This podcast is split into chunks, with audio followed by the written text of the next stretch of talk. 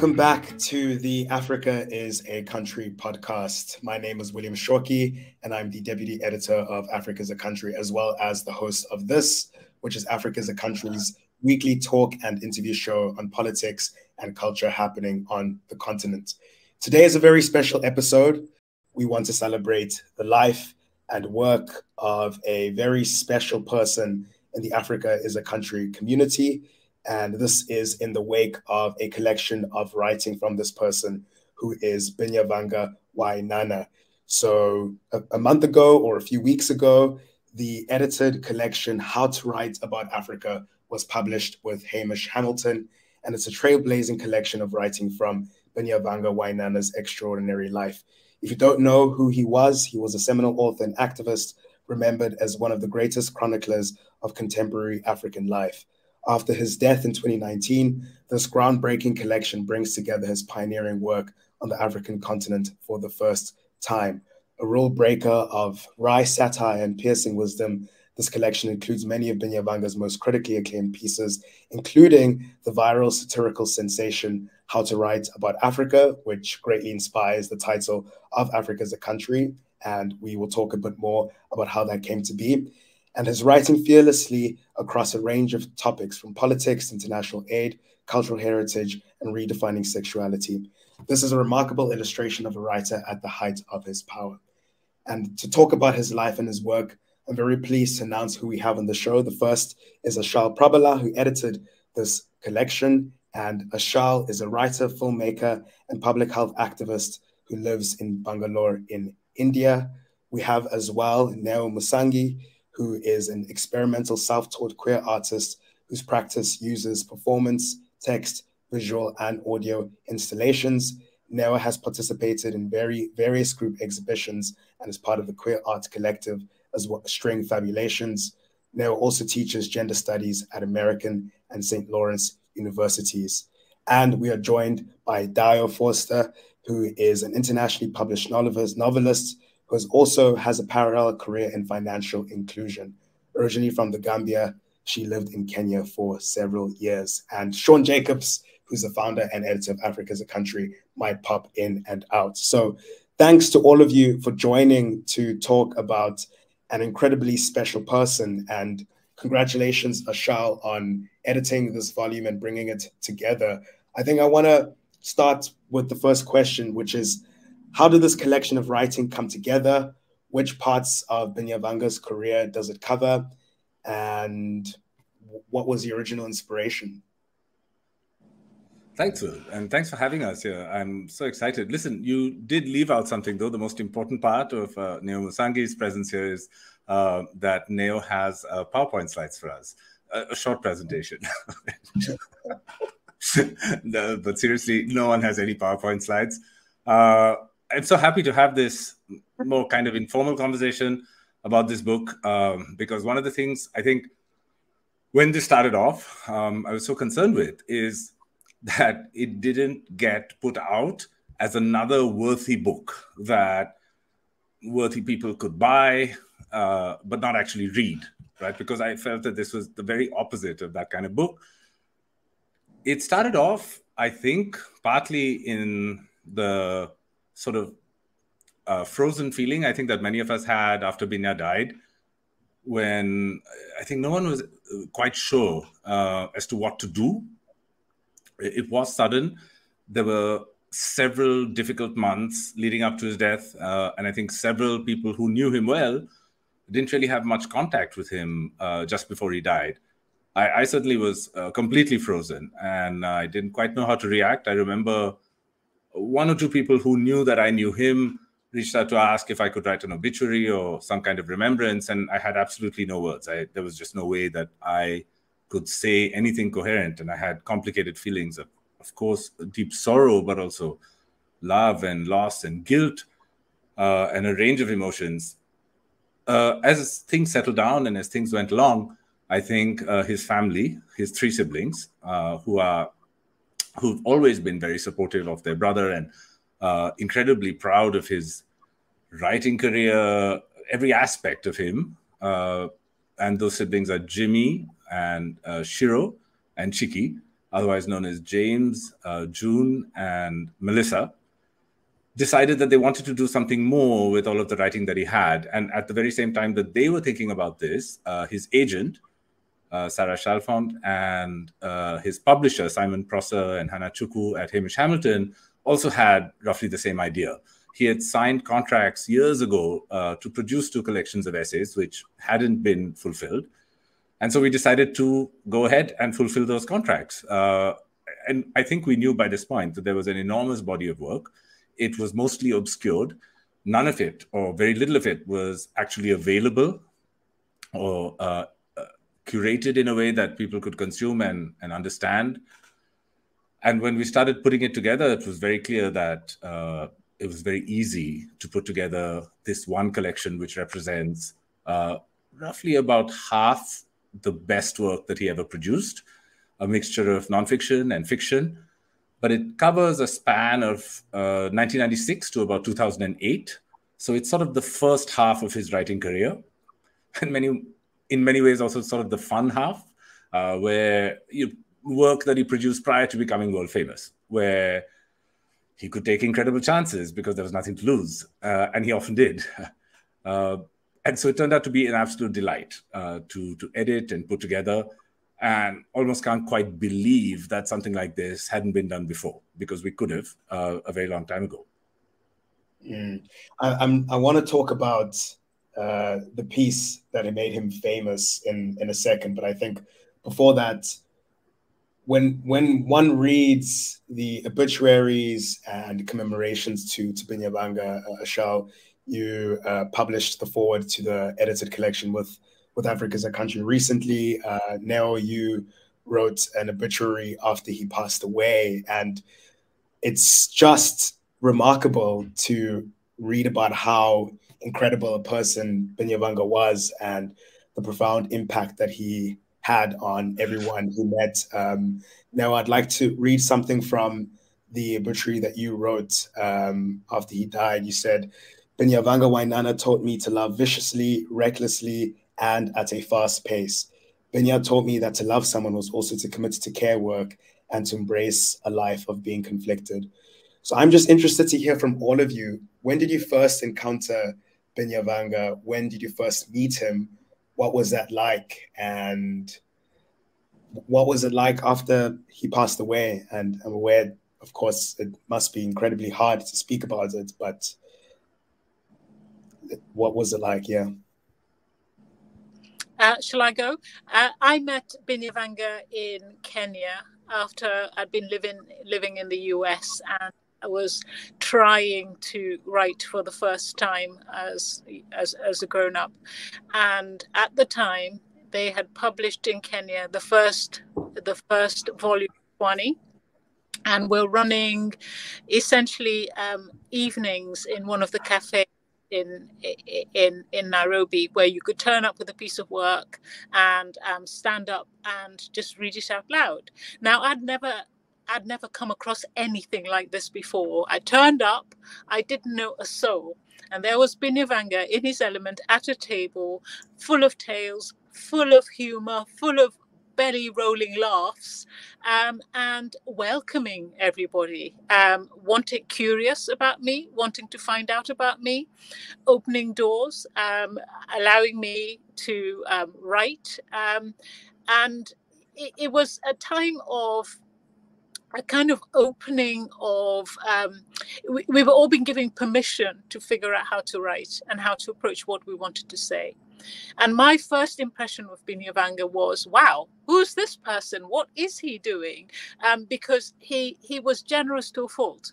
He was able to include people who he had never met just because he wanted to be kind. Um, he was able to give of himself in a way I, I actually had never come across before. Um, and that basically created a, full, a community of people I've kept in touch with to this day. Other writers um, who probably started writing around the same time as well, including uh, Muthoni Garland, who's now a very, very close and dear friend.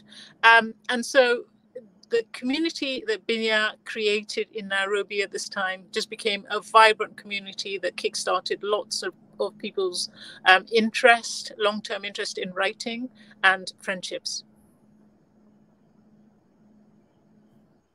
Thanks, Dayo. Um, Nell, would you like to say some words?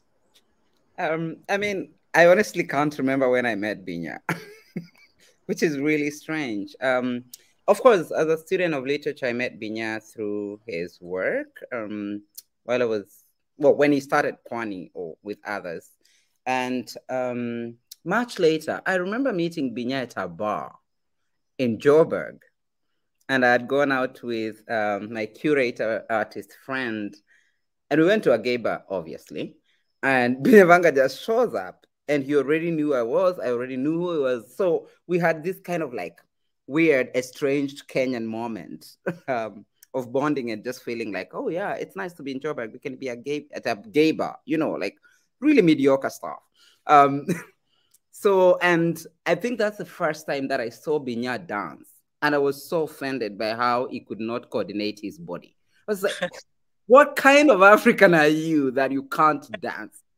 But you love dancing, right? So he had like, I keep telling people that Binya had two left feet and he he would always get up to dance and everybody's looking at him and i'm kind of feeling like you're so embarrassing you know like sit down.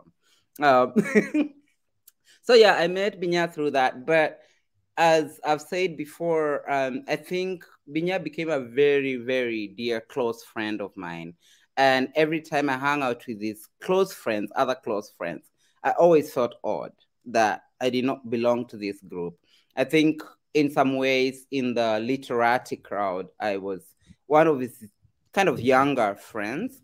Um so yeah and i think in his kind of last decade uh, that friendship morphed into kind of um, something that meant a lot to me and to him as well. Yeah so that's that's it. I can't remember when i first met him in person. That's funny because uh, Achal i i think if I'm not mistaken, uh, the incredible story that you recount in your foreword of how you and two others, one of them being Binyavanga, landed up at the village in, in London, uh, which was also a gay bar, which seems to be the, the running theme of, of meeting Binya stories. Uh, can you tell us how you first met him? Yeah, that, that is a funny story. It does seem to be a theme as well. Uh, unbelievably, you know, and and the truth is, I don't, I haven't said this to anybody because I don't think anyone would actually believe it. But unbelievably, the very first time that I met Binya was when he wrote me an email out of the blue because he had read a story. The Sunday Times in South Africa, I lived in Joburg at the time.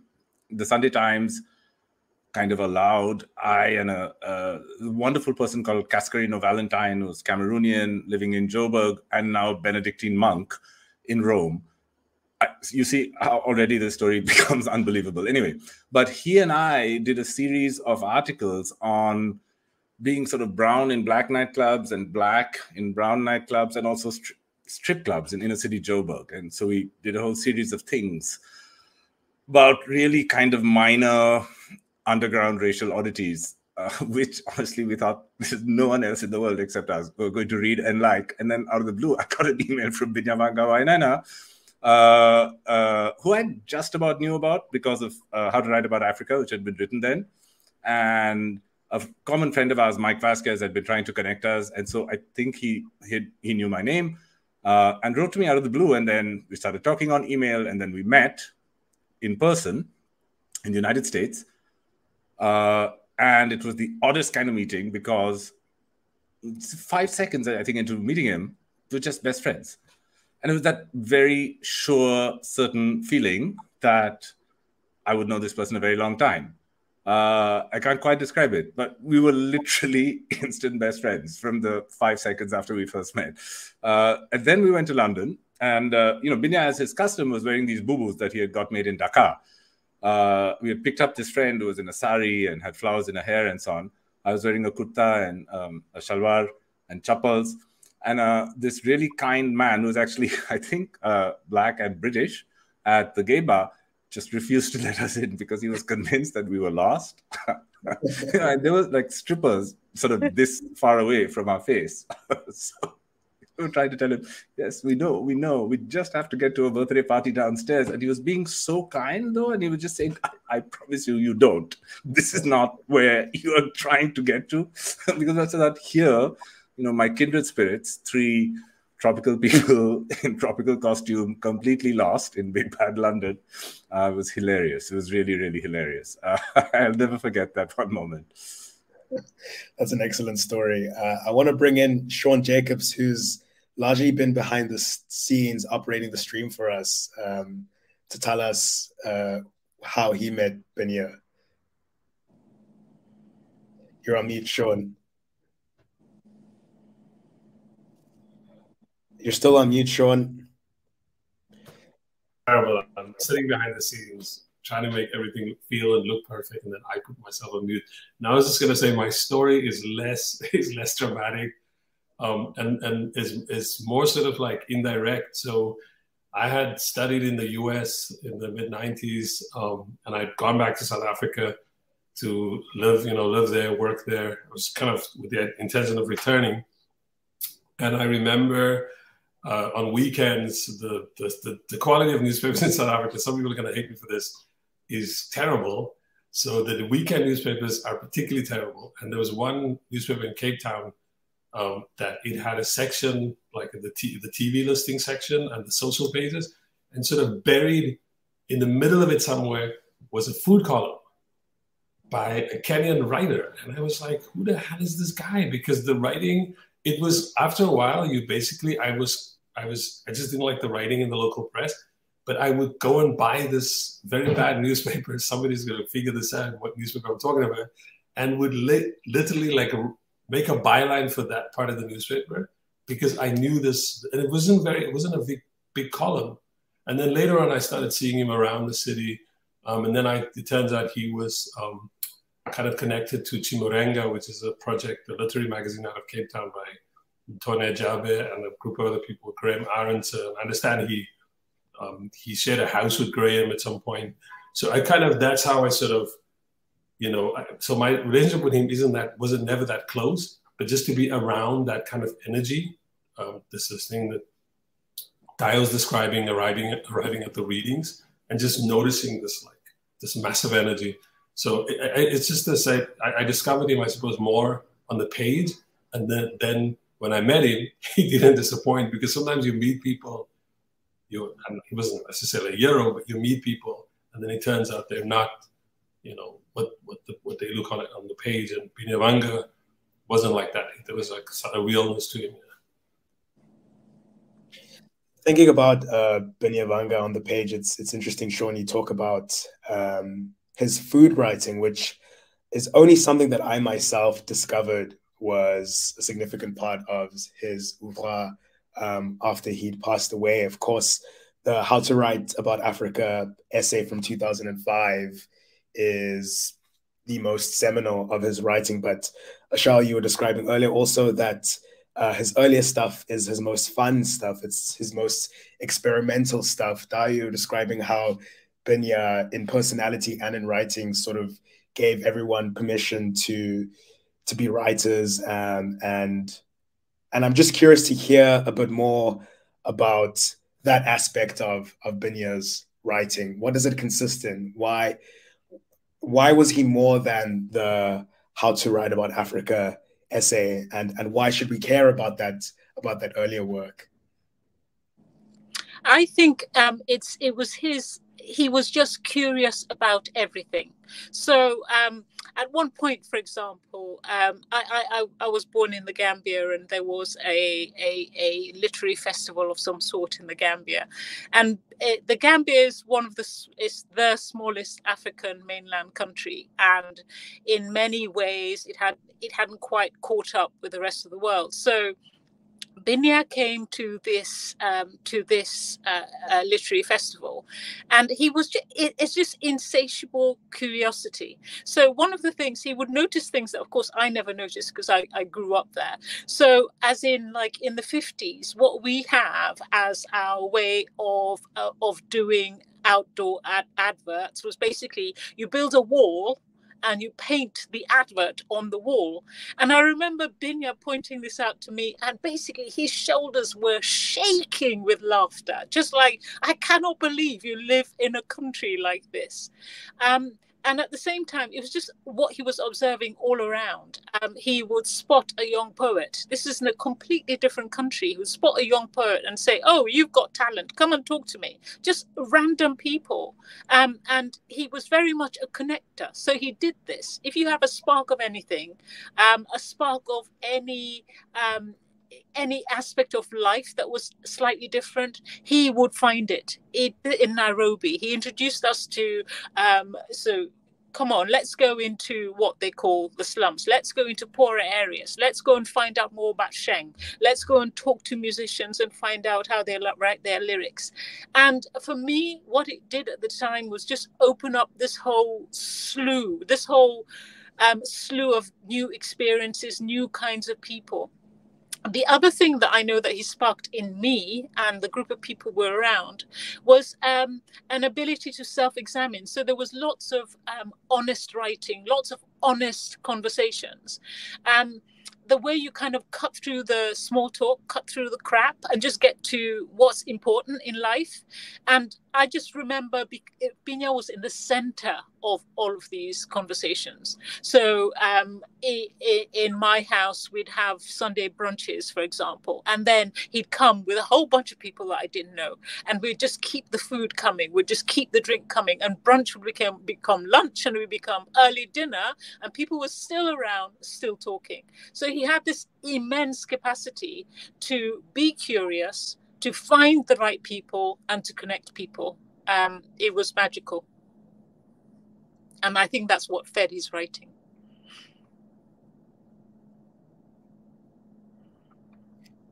Now, would you would you like to add to that? I mean,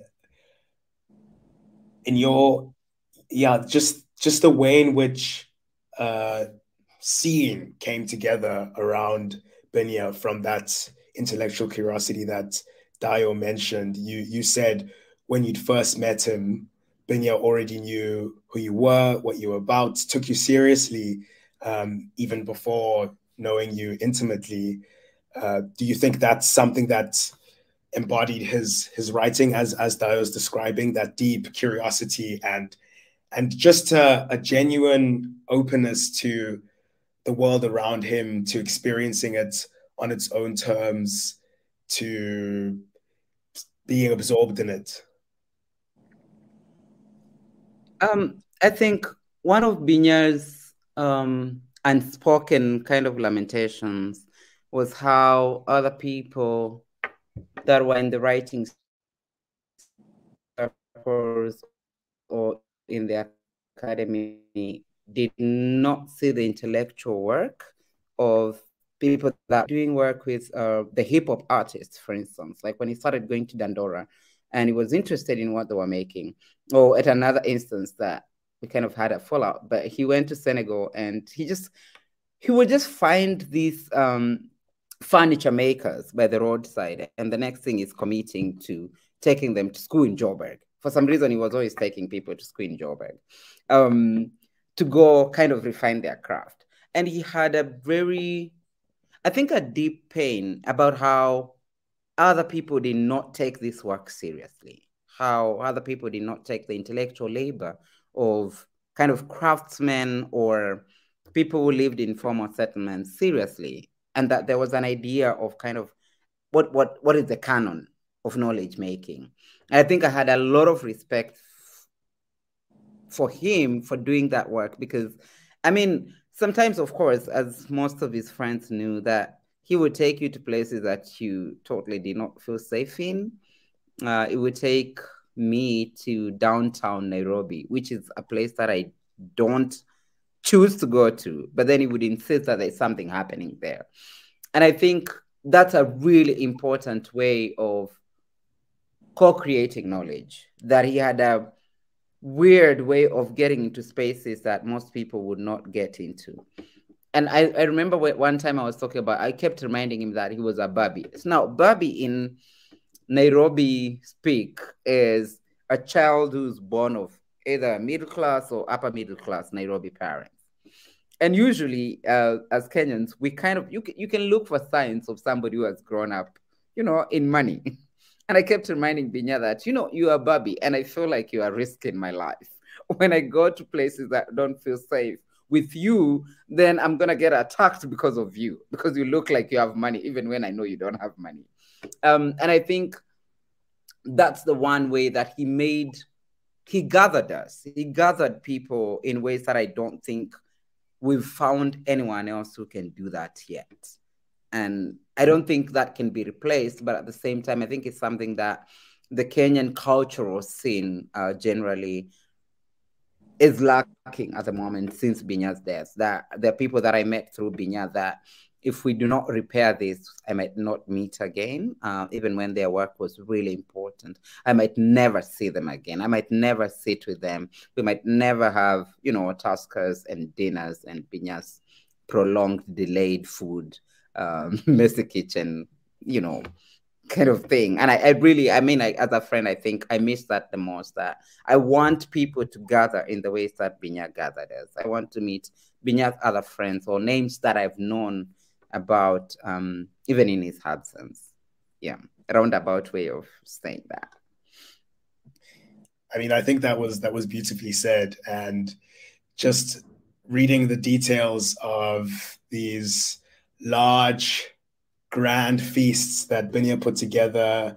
And I think, as you described, Noah, by the time the food was ready, everyone had already uh, had tons of tuskers and were were drunk. And it's just this, yeah, remarkable capacity, as everyone is saying, to build community uh, around him. Uh, Achal, what do you think Binya's vision for for for writing was? I mean, he he and a bunch of other people started this journal in in Kenya called Kwani, which means so what. What do you think he wanted that journal to achieve?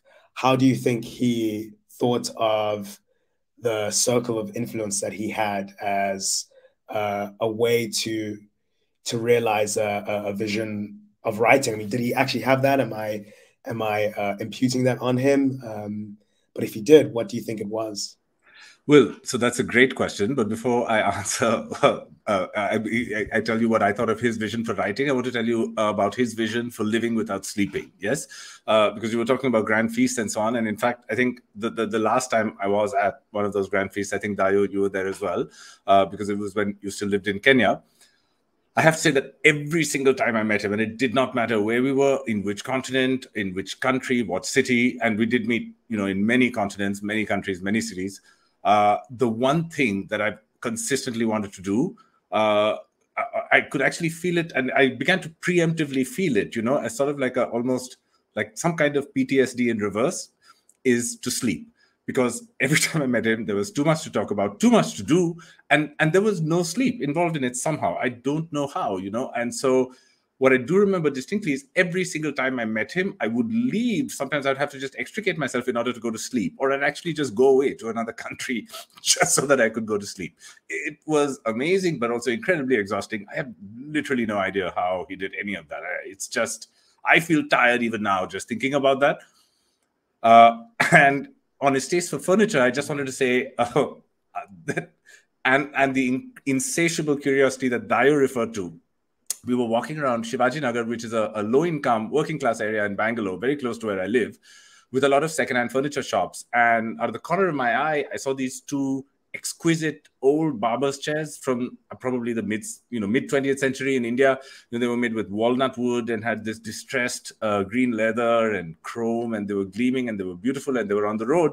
And i immediately averted my eyes because you know i did not want to get drawn into some sort of harebrained scheme to transport them across the world or something against my will and then have to devote you know a year of my life or something to fulfilling that request uh, but Binya was very, you know, he was very observant. And so he saw me quickly avert my eyes, immediately saw those chairs, and I could see the plan forming in his head. And I was so mean to him. I remember that particular instance. I said, absolutely not. I'm not doing anything with these chairs. I am not sending them, you know, to Bard College in upstate New York. I mean, these chairs, they literally look like like elephants. You know, they weigh a ton. They're barber's chairs, right? And I, but I remember I was such panic because I just there's no way, and I shouted at him. Actually, I was really rude, and he was completely taken aback. But it was exactly what he was planning in his mind, right? Which was, I'll buy these chairs. You find a way to ship them to me upstate New York, like I mean something that like weighs as much as you know, like a small ship or something like that. So um, it, it was hilarious, though. Look, you know, I want to say when we started talking about writing, we were talking about his interest in food Sean's uh, very early interest in Binyavanga being through food columns. The curiosity about that time is that he was in Cape Town, which is ostensibly not a particularly friendly city to African food, right? In fact, he ran a catering business, and one of the reasons he had to stop it was uh, his clientele included people like very wealthy uh, housewives in Constantia one of whom once asked him, along with catering as he brought the food, if he could serve the food in a loincloth, um, because she felt it might be more authentic, uh, which was one of his more frustrating moments. But he was also quoted very often as an authority on food. So he became the kind of guy that you went to to get an idea of, you know, what Ethiopian food was like. Or, you know, he dabbled in this idea of a sort of Pan-African cuisine that he was constantly trying, experimenting with multiple different ways.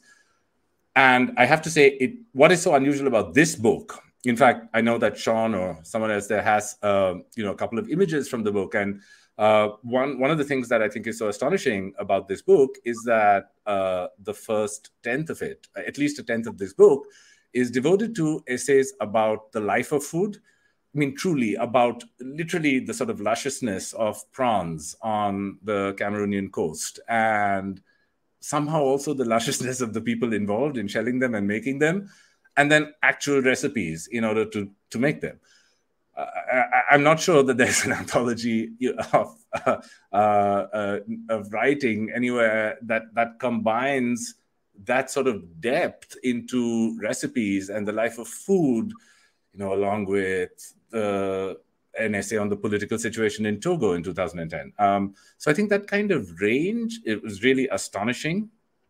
The the the surprising nature of his really deep, sustained interest in a thing like food, but then also in a thing like the construction, the the the market for female undergarments, and the peculiarities of the way bras are wired in Togo which appears in an essay on Togo and is given sort of equal importance to, for instance, the sort of kleptocratic uh, political auto- uh, autocracy that runs the country, right? So there are two things he concentrates on there football, which is sort of the sideshow, bras, which is sort of like the main piece, and politics, which are the other main piece. No, it's not even possible, I think, to conceive of a serious writer going to a country and writing that essay. It, it's simply uh, it's not conceivable. You know, it's not something that anyone would do. No one else would get away with except for him. Um, I started when we started writing, when we started putting together this book. I think thought of it as a bit of an act of love. You know, just personally and honestly, also maybe something driven by a little bit of guilt on my part. You know, I knew that very quickly into it. I'd spent just a couple of months on it at that point uh, to know that I wasn't doing it as an act of love uh, it wasn't out of a duty to him, it was out of a duty to art. The, the work is um, exceptional. I mean, it was exceptional in a way which I was even maybe slightly blinded to because we did know each other well. It's very hard, I think, in a way, to consistently admire the work of somebody who's also a very close friend. I mean, I knew he was a good writer. I just did not know he was this exceptional. And I don't think it's some kind of, you know, romantic haze after his death. Uh, it's exceptional. I haven't genuinely ever read to this date essays with that kind of confidence and dexterity and magnanimity in terms of what he was allowing uh, other people to experience and the interest in other people's lived experience. Uh, they really took my breath away, honestly. I, I burst into tears on more than one occasion uh, just reading the work and trying to edit it and compile it and shape it into some form that people who don't know Binyavanga at all would uh, could see and digest. And I do have to say that uh, the same kinds of qualities that he tried to encourage in other writers, it was a delight to see him displaying how to use those qualities himself. Uh, I often thought he spent far too much time in cultivating a sort of writership. You know, many people talk about growing a readership, right? Like it's a very uh, sort of middle class value in terms of encouraging people to read. But I think Binyavanga's project was encouraging a writership. He really wanted to make writers, but it was also irritating because I, I, he was an exceptional writer, and I felt there should be more of that. In fact, there was more of that. We just, you know, didn't fully see. I didn't fully see it. I'm, I'm really happy that it's there to see now. It's writing that so absolutely deserves to be read. Um, I'm so glad it's out in the world. And I'm grateful it's out in the world too. And I mean, uh, you know, I think uh, reading the collection and and being as astounded as as you were, Achal, to just really appreciate how exceptional his writing was.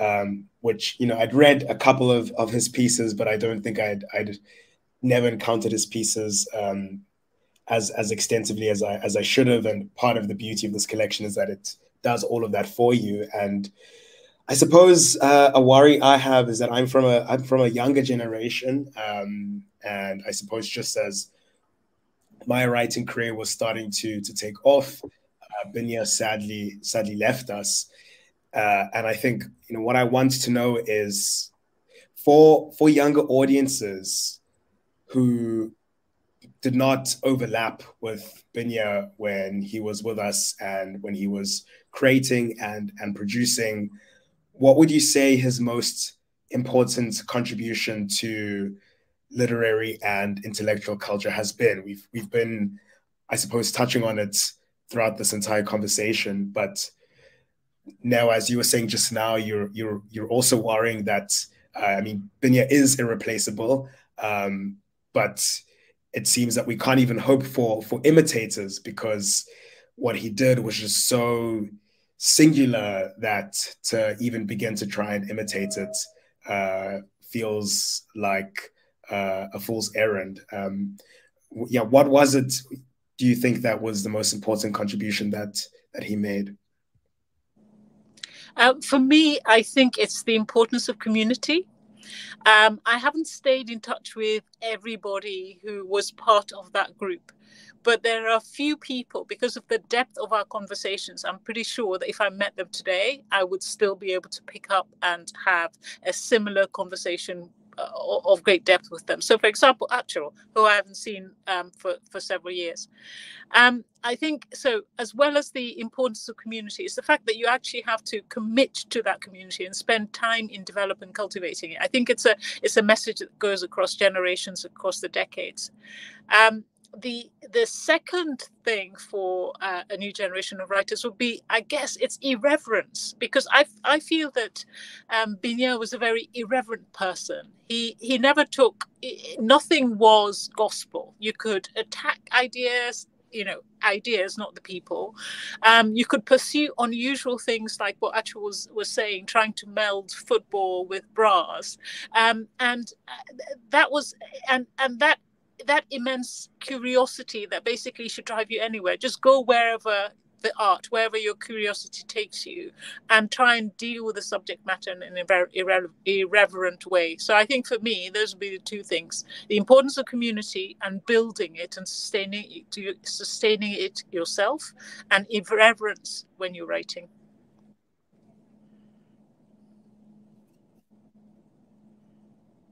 What, what, what would it be for you now?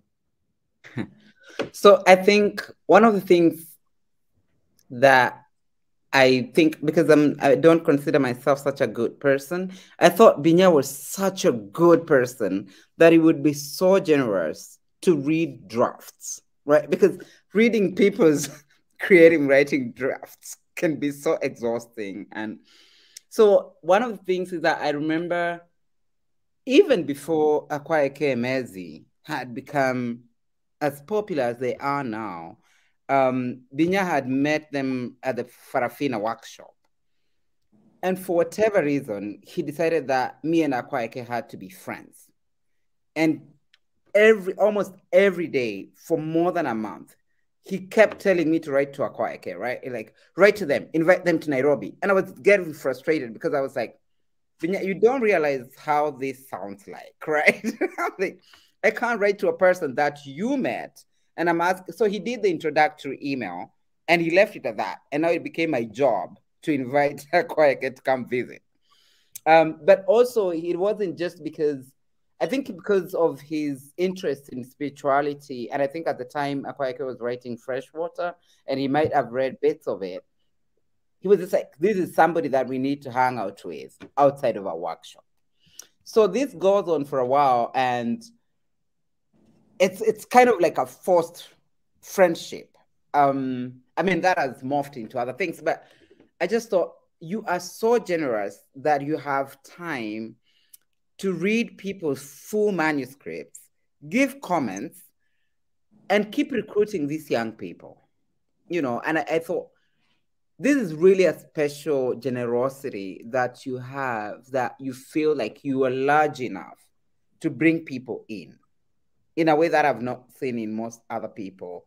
Um, that he had the time, he made the time, he made young people and young writers, um, especially, feel really like their their work was important, and that he would because of that curiosity that Dayo and Achal are talking about. He had this thing that every time he read a draft, it felt like this is the best thing that he has read. And it didn't matter what you tell him. It was like, this is the best thing. I've never heard about this phenomenon. I've never seen anyone write about this this way. And I think that for me requires a particular kind of person. It really needs a particular kind of person to open themselves up in those ways. And in many ways, uh, an admirable thing about Binya the writer and Binya the person was that he didn't remember that he was famous. That did not matter to him enough times. That he completely forgot who he was and he was just this person, right? And I always wondered, like, there's nobody in Nairobi who doesn't know Binyavanga Wainaina.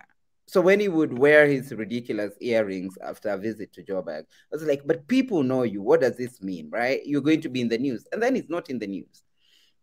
so yeah, so there's there, there are aspects of him that for young people and that I feel like a loss is to have a person whose name is that big and to still take you seriously regardless of how old you are, and to make room for you to enter spaces and to make connections for you to actually meet the people that matter for whatever it is that you're doing. I think that's really, really special.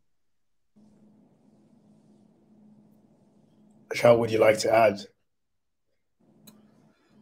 We, uh, I, you know, Dayo, I'm really moved by uh, what Dayo and Neo have both said. I just, you know, everything they say, I feel like I can, I, you know, I feel it. In, you know, Dayo will understand exactly what I mean.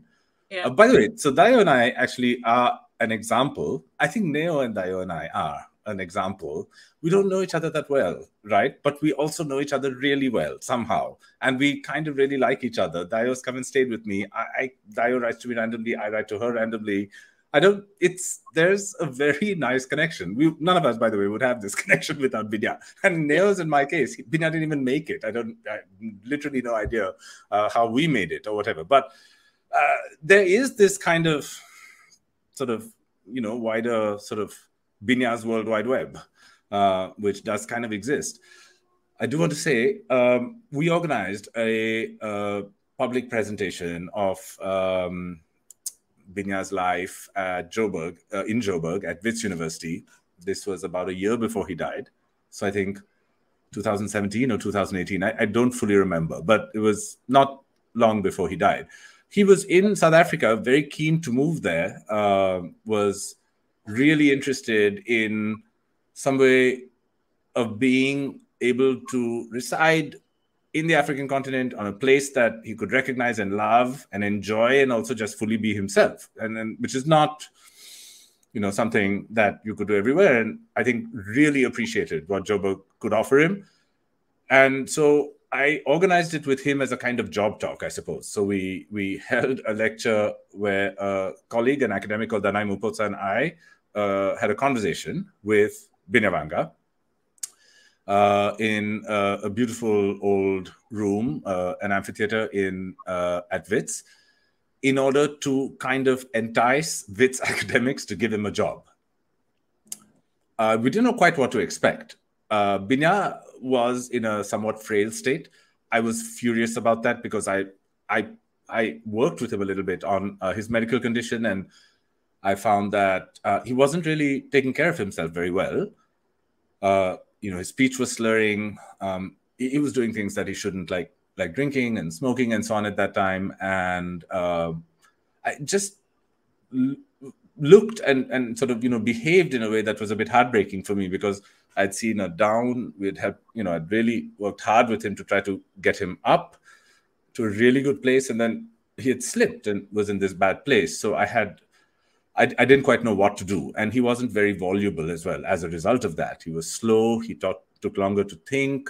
The words didn't come out that clearly, they were slurred. Um, the hall was packed, just absolutely packed, right? And it was almost overwhelmingly packed with really young, really queer people from Joburg and South Africa, of all of whom the only thing that they knew about Binyavanga was that he is the author of I'm a Homosexual Mom, which I say, by the way, is not in How to Write About Africa, this collection of essays, because it appeared later. You know, that's an essay he wrote later in his life, and that's for a second volume when that's out. Uh, but, but I was kind of astounded by this, right? I mean, these are people who might not even have known that he had written How to Write About Africa. I mean, they were 15 or, you know, they were 16. Uh, I mean, these are like, you know, post millennials. Uh, and then a lot of other kinds of young people as well but they kind of cheered him on. It was almost like being in a church. Uh, that, that's the best way I could describe this. It was like being in a church. So Binya would, you know, stutter and then fail and uh, and sort of stumble, and then there'd be a kind of uh, uh, you know roar of support from the crowd, uh, or there'd be sighs if he cried. it was really like being in a church and watching some sort of very loved pastor or something like that deliver his last sermon and a whole sort of flock of congregants who were just hanging on every single word and, and sort of moving with him and somehow feeling him in some level that I, I could not even understand. But it was incredible to watch, right? Um, and so this was one of the most beautiful and confounding things about his career is that he had these two essays, How to Write About Africa and I'm a Homosexual Mom, which I think straight jacketed him and what people thought of him into this idea of, you know, the the person who speaks back to the colony or the polemic writer, uh, the confessional writer, that sort of thing, which uh, was very limiting, which you know is clearly clearly recognizable the moment you open this book. Uh, but there was a beauty in it as well. I mean, the deep kind of love that those essays inspired, it's not something that anyone, they, you can't open up a thing today. I mean, just last week, the events connected to how to write about Africa. There's a book, new book, literally called, I think, Africa is Not a Country, uh, which got reviews in the New York Times and every publication around the world that was inspired by Binyavanga essay. It's kind of astonishing, you know, that sort of velocity, but that kind of permanence for an essay like that to have. Who writes essays like that, right? Who else can you think of has written something you know, a mere four, you know, a mere thousand words, which have lived on and grown almost with a kind of, you know, supernatural momentum as every month and year has passed on. So there is a beauty to them, but I think that the there's a very perceptive review in the Guardian by Nesrine Malik, who's a really smart British columnist, which I think really gets to the sort of heart of this, which is when you read the the full range of Binyavanga's writing, how to write about Africa seems like indeed the most tame thing that he's done, right?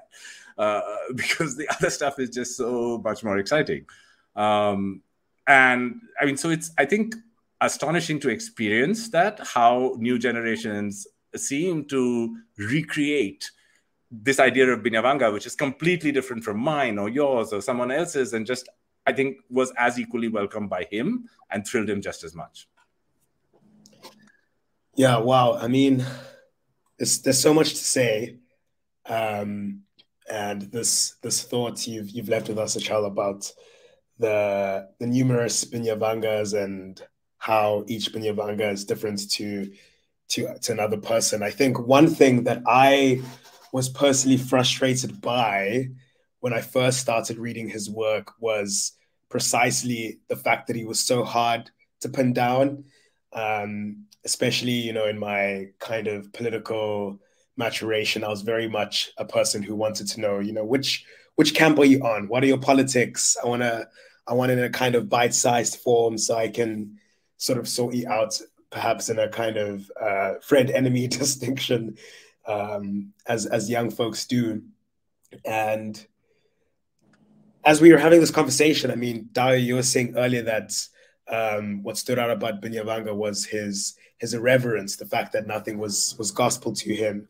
We've spoken about his magnanimity and his and his generosity. Um, I mean, does it does it matter that uh, you couldn't really quite politically place Binyavanga? Should one try to? Is it is it futile trying to? Uh, is it besides the point?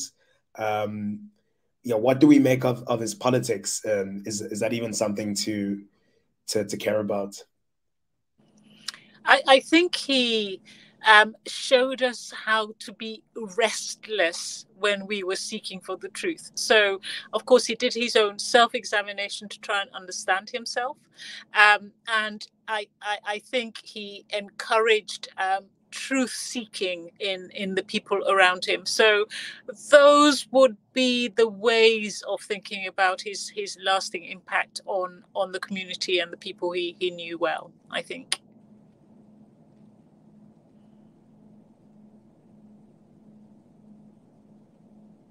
There, what would you like to add?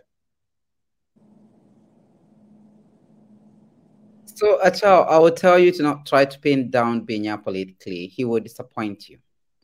Um, I think in a recent conversation between me and Achao, I was sharing a kind of, you know, I, I guess it's grief, but I was just thinking about how I'm kind of glad that Binya is not here in the current political climate because he would have said such reckless things that we would never be able to save him from the world. So probably in COVID, Binya would have been an anti-vaxxer today morning and write like a frantic essay on it. Um, he would have been like probably a Trump supporter, and then he switches sides and you know, like chaotic, chaotic stuff. So, but as Dayo is saying, I think there was something deeply uh, that he held about not just truth seeking, but also truth telling. So the truth as it happens in the moment.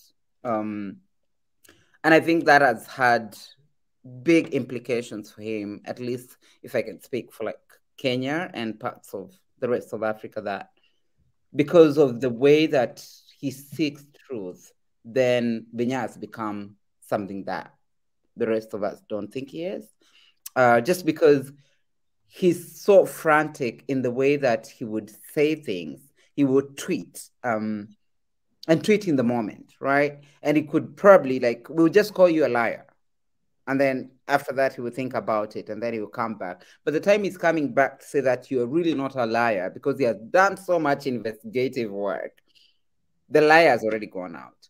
So I think there's something that he teaches us about curiosity in deep, deep ways, and curiosity that's not structured in ways that need to cement truth as a thing that can only exist within, you know, you are leftist or you are Marxist or you are a right winger. Like to actually tell what is in the way that you experience it in the moment. And I think that's really important. Yes, he certainly would have found the last presidential election very interesting. He would have had things to say about the uh, Kenyan dynasty he would have had many things. So, um, one of the things was in the post election violence, there was a group of us who then started to investigate and write stories about what had happened and to go around the country seeking out these stories. And I remember the one thing, again, it's that kind of excitement about stuff. So, one of the stories that came out was that there was this small community in um, near in Westlands where a group of people who were from different ethnic groups in Kenya had decided to protect protect their community. Um, and he wanted a story about them. So I went and I met people who I didn't know, and I tried to understand what made this community tick over the post-election violence. Why did you stay together? How did you do it? Um, and it's that kind of thing that it's like looking for the human story behind the politics. I think was more is more interesting and would have been more interesting to him than the mere politicking itself. And that probably explains why he could shift from one view to another because he was seeking the human um, story and the truth beneath it all. So I agree with you, Neo. Mm. It's incredibly well said by by both of you. Uh, Achal, would you you like to add to that? And due to time, this this will have to be the last word. For me, I felt I met Binya at an age uh, when I was probably more leftist than him, but it was also an age when I was more leftist then than I am now. Um, part of my life is activism, and uh, I believe very strongly in the things that I believe in and what I'm fighting for. Doesn't mean, I think, however, that I go to sleep and wake up sort of, you know, thinking of Marx. I uh, was really attracted to Binyavanga by the possibilities that he offered me to expand my imagination honestly, uh, to find new ways of being myself and being in this world. That sounds a little pompous and grand, but it was actually quite true in a practical sense. That is what he did uh, with every conversation I had with him. And so I, I don't think I went to him with an idea of having my politics affirmed or, or uh, anything like that, which is why I wasn't disappointed. I think I was also not Kenyan. And I think that there were some rifts around his political positions in Kenya around the election violence of 2007 and 8 and subsequently and so forth that I think were very, you know, minor grades of difference, but I think could have been much, uh, could have hurt far more, I think, if you were Kenyan and, you know, you, you were participating in that kind of system, um, which I think would have affected me differently, I suppose, because I just didn't feel it as immediately or as intensely. And so I don't think for me it was ever a kind of problem in some sense that Binya might have often libertarian views or right wing views. You know, one of the one of the points of connection that we had, and I, I, think this was just very so meaningful for me, and this is a really absurd example, so please forgive me for it, is a mutual love then of a short-lived uh, Russian magazine called The Exile, which was published out of Moscow. You know, a, a ridiculous uh, publication which sort of skewered everyone and everything and had a, a, a, contest every year for the worst foreign correspondent award, which somehow always went to whoever was working at the New York Times, who, for their work, for their efforts, would get rewarded with uh, being hit with a pie. And I think it was full of horse semen or something like that. This was an annual contest. I, I only say this, I know this is disgusting, but I only say this because it was an absurd publication with an absurd sense of humor about newly liberated non-communist Russia of the 90s. And we were obsessed with it. We read every single thing on there. We'd go through the archives of it. We'd look at restaurant reviews, um, and it was it is a fan, it was a fantastic magazine, uh, and it was really worth sort of being obsessed over. But I couldn't have thought of anyone better to obsess over it with than Binyavanga Wainaina from Nairobi because somehow I think our sort of kindred spirit for this magazine was more important to me almost than, you know, I'm sure I could find fans of it in New York, but they just wouldn't have been interesting to talk to about it. Um, so for me, uh, that idea of uh, kind of fearlessly grappling with the entire world and people in it without thinking too much and allowing instinct to take over and, and to do the work of uh, life was actually a really important lesson and i'd like to to carry that forward even now i think because it was evidence i think of what dayo talked of earlier his fundamental generosity right i mean the ability to be able to look at you and not form the kinds of preconceptions. I mean, we all form preconceptions about everybody, right? But you know, God knows, and I say this as a member of the tribe, leftists, they're doing this so much. I mean, you look at people, you've got like whole judgments, right, until the end of your life that have been, you know, written out in your head about them. But you never had that. And what a better way to live, right? That that is something I I, I adored about him, and I'd like to cultivate it myself.